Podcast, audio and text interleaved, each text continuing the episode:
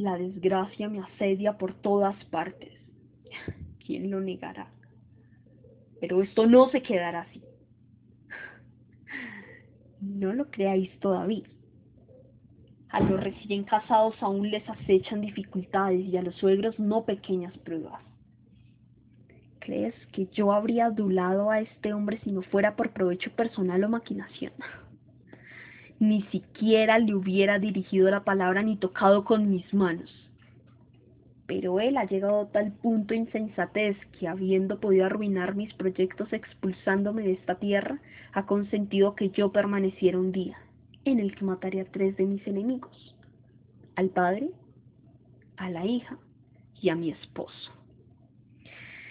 Tengo muchos caminos de muerte para ellos, pero no sé de cuál echaré mano primero. Mm, prenderé fuego a la morada nupcial o les atravesaré el hígado con una afilada espada penetrando en silencio en la habitación en que está extendido su lecho. No, lo mejor es el camino directo, en el que soy muy hábil por naturaleza. Matarlos con mis venenos. Bien. Ya están muertos. Mm, ¿Qué ciudad me acogerá? ¿Qué huésped ofreciéndome su tierra como asilo y su casa como garantía protegerá mi persona? Ninguna. Pero puesto que aún puedo permanecer breve tiempo, si se me muestra un refugio seguro, con astucia y en silencio me encaminaré al crimen.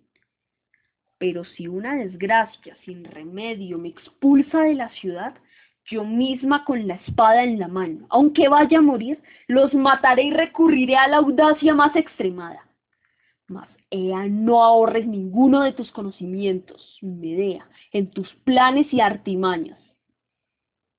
Avanza hacia tu acción terrible. Ahora debes dar prueba de tu valor. Tú eres hábil. Y además, las mujeres no somos por naturaleza incapaces de hacer el bien, pero las más hábiles artífices de todas las desgracias.